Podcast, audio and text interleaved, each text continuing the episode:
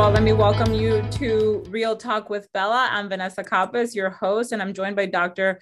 Ghadir, who is an infertility uh, doctor with um, honestly an incredible roster of clients uh, that is uh, under your belt. You're also a podcast host. Um, and I was really uh, excited to speak to you because um, when uh, your information came in to us, we were just having a conversation here from an editorial perspective about how to address infertility. And I think that is a very, um, I don't want to say a very common, but I think there's like a buzz around it right now, especially with um, as you have serviced, you know, uh, LGBTQ plus clients who are now wanting to have children.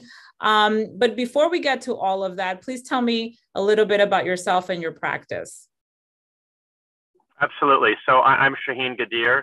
I'm an infertility specialist at the Southern California Reproductive Center, um, which is one of the top 10 fertility centers in the country. Um, we used to pre-pandemic have about 30% of our practice coming from international destinations. Wow. It's getting a little bit higher, but nowhere near where it was. Okay. We offer fertility services to the entire LGBTQ community and also uh, individuals around the entire country that need to preserve their fertility or do IVF. So we are there helping all patients do as well as they can in their journey to parenthood. That's amazing. Um, can you talk a little bit about the misconception of fertility treatment? Um, I feel like there is, um, I mean, I obviously wouldn't even know how to begin a conversation about it just because I, I, um, I thought I was infertile for a very long time, but then it just so happens that I wasn't. Um, and I think there was just, you know, these beliefs and and these issues with my own self-care that I wasn't addressing as I should have. But what are some of the misconceptions that exist? I think some of the biggest misconceptions about fertility are the costs that are unmanageable, which they are not. They are totally manageable and many different options available in this day and age. And many people have coverage that has uh, become much better and they actually don't even know that they have coverage. The other treatments, um, thinking that you're going to get cancer if you do fertility treatment, complete myth. People thinking that if they do fertility treatment, they won't be able to get pregnant naturally in any other way as well is a complete myth. Um, basically trying to do anything that people can do to conceive uh, is and it's people thinking that it takes about six months to a year for the process to happen or seven to eight cycles for it to happen complete myths that's really interesting um, just because i mean i know what i've heard and i've seen from you know i have friends who have gone through treatments themselves and um, some of them take longer than expected others uh, you know uh, get results sooner than expected. So there's no real time frame other than it'll be when it'll be. Correct. Correct. There's, you know, there are lots of things that we do to increase and make people get pregnant much much faster than they normally would. Okay. Um, with that being okay. said, sometimes for some people it does take a bit. Yeah. Um, and it just doesn't yeah. happen overnight. So we have to be cognizant about that. But I think that the fear of fertility treatment is something that keeps many people away. Yeah. Um, and there are times and episodes in life where there are things about someone's body in life where they can't conceive and then they can by correcting things as well. So I just think being proactive and learning and doing the most that you can do about your fertility is probably one of the smartest things that most people learn from talking to a fertility specialist. That's wonderful to hear. I know that I, um, you know, from my own personal experience, I had something called a molar pregnancy. I had it at the age of 25. Um, and my doctor was very clear when he, uh, you know, because I had to get a D&C and I had to um, go through a treatment that I was not expecting. Obviously, I was terrified and thinking that I would never be able to have children uh, or healthy children or a healthy pregnancy ever um, you know, it's a process that um, obviously I, I don't you know wish that upon anyone um, and i do believe that with the misconceptions that you just addressed um, you know i've heard from friends that it's just it's painful the injections the this the heartbreak um, those are most of the things that i think keep people sometimes from pursuing uh, a treatment. So I appreciate, you know, I, I appreciate that you brought up the injections mm-hmm. because the injections are the tiniest needle that exists okay.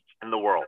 Okay. Um, we have patients that call us all the time telling us they're not sure if they're getting the medicine in their body because they don't feel anything. Got it. So there is one injection that is painful and happens after the whole thing when an embryo transfer occurs. It's the progesterone and oil. It okay. goes into the into your buttocks area. Okay. And at that point, most people will do anything to have a successful, healthy pregnancy. And it's not, at that point, it's totally the icing on the cake after everything they've done to get there. Got it. Got it. Well, you know, I obviously personally only have had friends that you know can have told shared their stories with me, um, and you know, I'm always obviously ha- happy and heartened to hear that uh, someone was able to conceive, and even if it's just um, you know through a, if, if it's through a treatment, just because at the end of the day, um, as is your intention is to help you know families have uh, bring you know children into this world and to have healthy pregnancies. I think that's the goal. And you know for many women it does that what that process looks very differently and it looks like an infertility treatment and it goes many different ways for everyone else. And i think you know the the the bottom line is here from what i'm gathering is that there is no cookie cutter process for one person. It it, it really depends on your physiology um, and the work that you put in behind it as well yeah, 100%.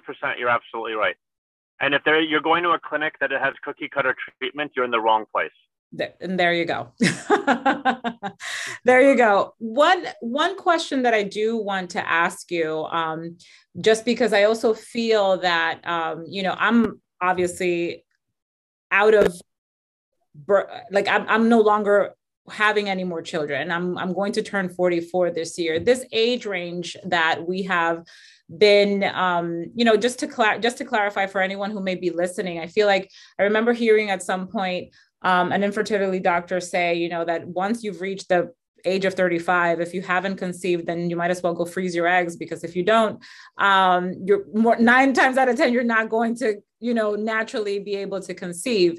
Um, can you demystify is that a myth? Is that um, and again, I, mean, I think that's probably one of the worst advice anyone could ever give anyone. Yeah. Um, if a fertility doctor is telling people to go freeze their eggs at 35, I don't think they're giving the best advice. I think that the ideal time to freeze your eggs is in your 20s when your eggs are at their peak of doing the best that they can do.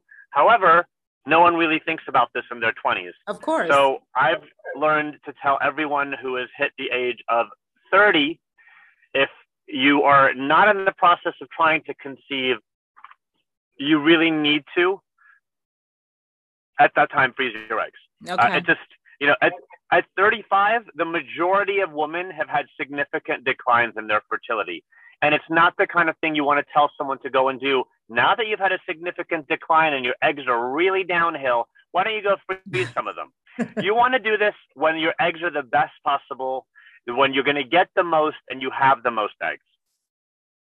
That's that's really uh, great to hear um, just because i feel like again the information or the misconception i know that i've heard it you know if you've you're past 35 you're done. If you haven't done done what you needed to do at that point then you're you know you may be looking for other alternatives. Um, what uh, can you speak to i mean you, you spoke a little bit earlier about it but the evolution of the infertility treatments i mean you make it sound very turnkey and very easy. Like what are some of the new approaches or new advancements that have that are exist today that are options for women to take advantage of? So first of all i have also with my wife gone through a miscarriage and then it led to doing ivf after six months of failed artificial insemination cycles.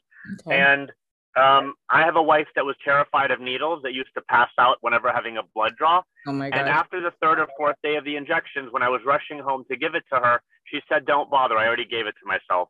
And now she's gotten over her fear.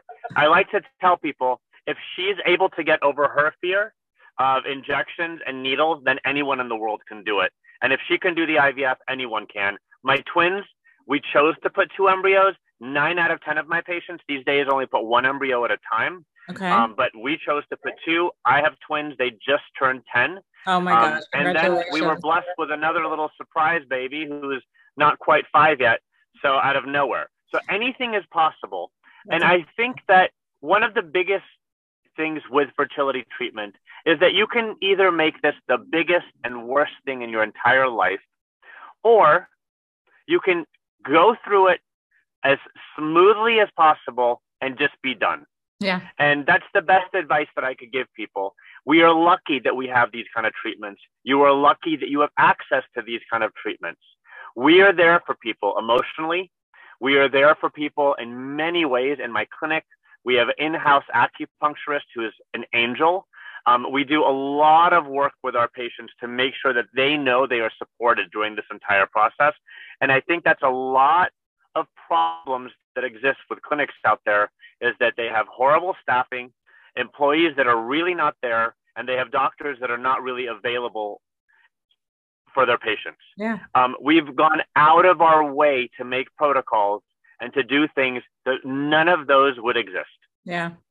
No, it's it's really um, you know, uh very um surprising in a way just because it's not obviously a conversation that I have every week about infertility, but it's also kind of um, you know, uh it's a relief to hear that so many alternatives are possible that there are things that women can do uh, to make this happen for themselves um, that we do have options that we do have alternatives that there it is easier than uh, you may think or have thought of but again it's the access like there it is available to you.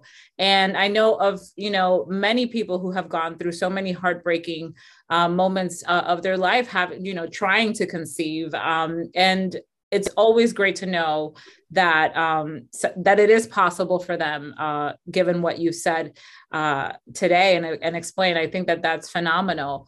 You also host a podcast. Uh, can you talk a little bit about what uh, that all entails? Yes. So I am the host of the Fertile Life podcast. It was yeah. something that is very dear and near to me. Um, it is a platform where I'm able to bring prior patients of mine that have gone through very interesting journeys. It is also a platform that I've brought very interesting people uh, in the world that have talked to me and said, "Gosh, I don't even know anything about my fertility."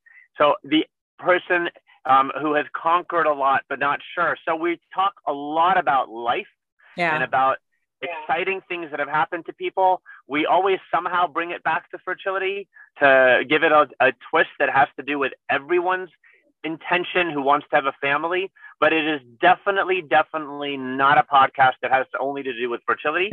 um, it is a podcast that's very well rounded and exciting and talks about um, the journeys of people involving their challenges and everything they've had to do to create their beautiful families.